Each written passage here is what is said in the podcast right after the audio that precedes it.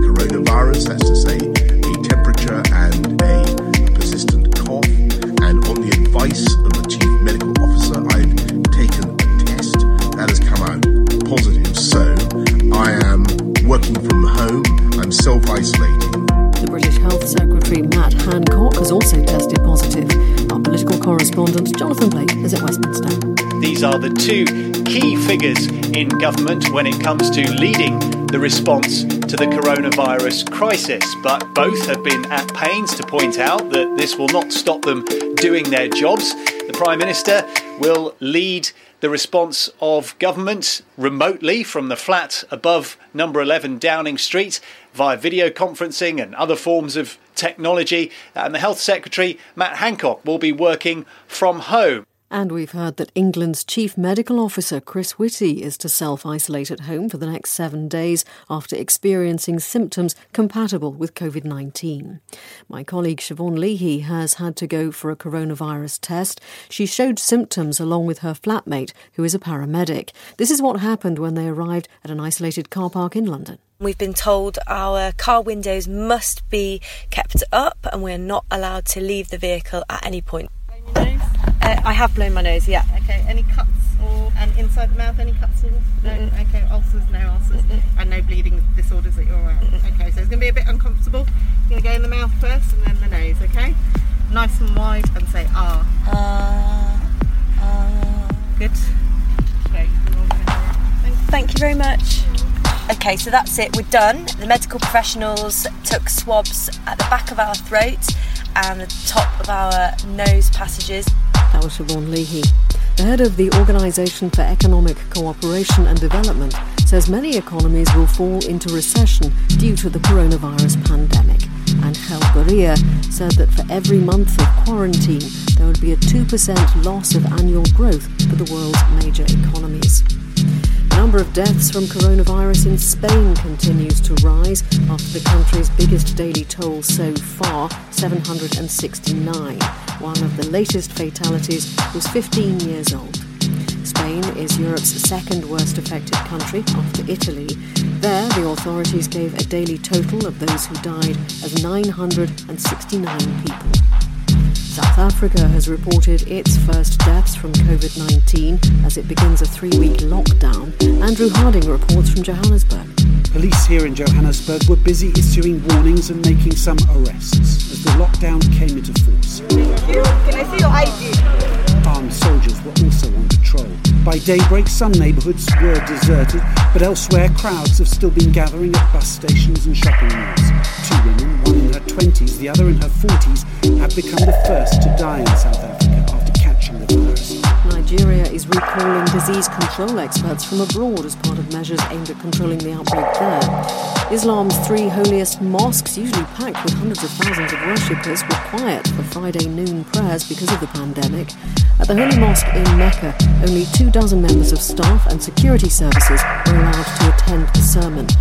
Prophet's Mosque in Medina was eerily quiet, except for the voice of the Imam and his assistant. Prayers at Al Aqsa Mosque in Jerusalem were suspended. Over the last few weeks, we have all become very aware of what we are touching and what other people have touched before us. So, are takeaways and food deliveries safe? Our science correspondent, Victoria Gill.